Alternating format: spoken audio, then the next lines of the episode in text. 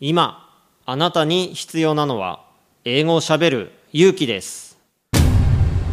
西澤ロイの英語でスピーカー。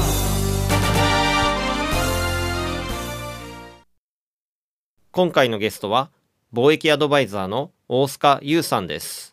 英語でスピーカー I got a JETRO certified international trade advisor at uh, 2004.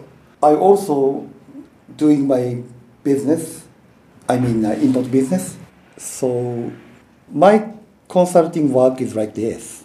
First of all, I ask clients what they want to achieve at the trade fair. After that, we go to the target booth and I show them how to get the results they want. You show them Yeah. For example, if they want to get the exclusive contract, I show them the procedure. You negotiate for them Yes. And uh, since my company is also looking for good items in the same fair, this means that my clients can be sometimes become a competitor. Um, this was the beginning of my suffering. Mm. Deep down, I didn't want my client to succeed. wow. Wow I was ashamed of myself, Mm, and I was also very confused and distressed. I had believed that I was teaching them all my skills and know-how, but I started to wonder if I was avoiding teaching them the most important point. Mm. I blamed myself and I felt I was being insincere. Mm. I thought, should I stop advising clients or should I devote the rest of my life to helping young, passionate leaders who are trying to establish an international trading business? Mm. So finally, I made up my mind.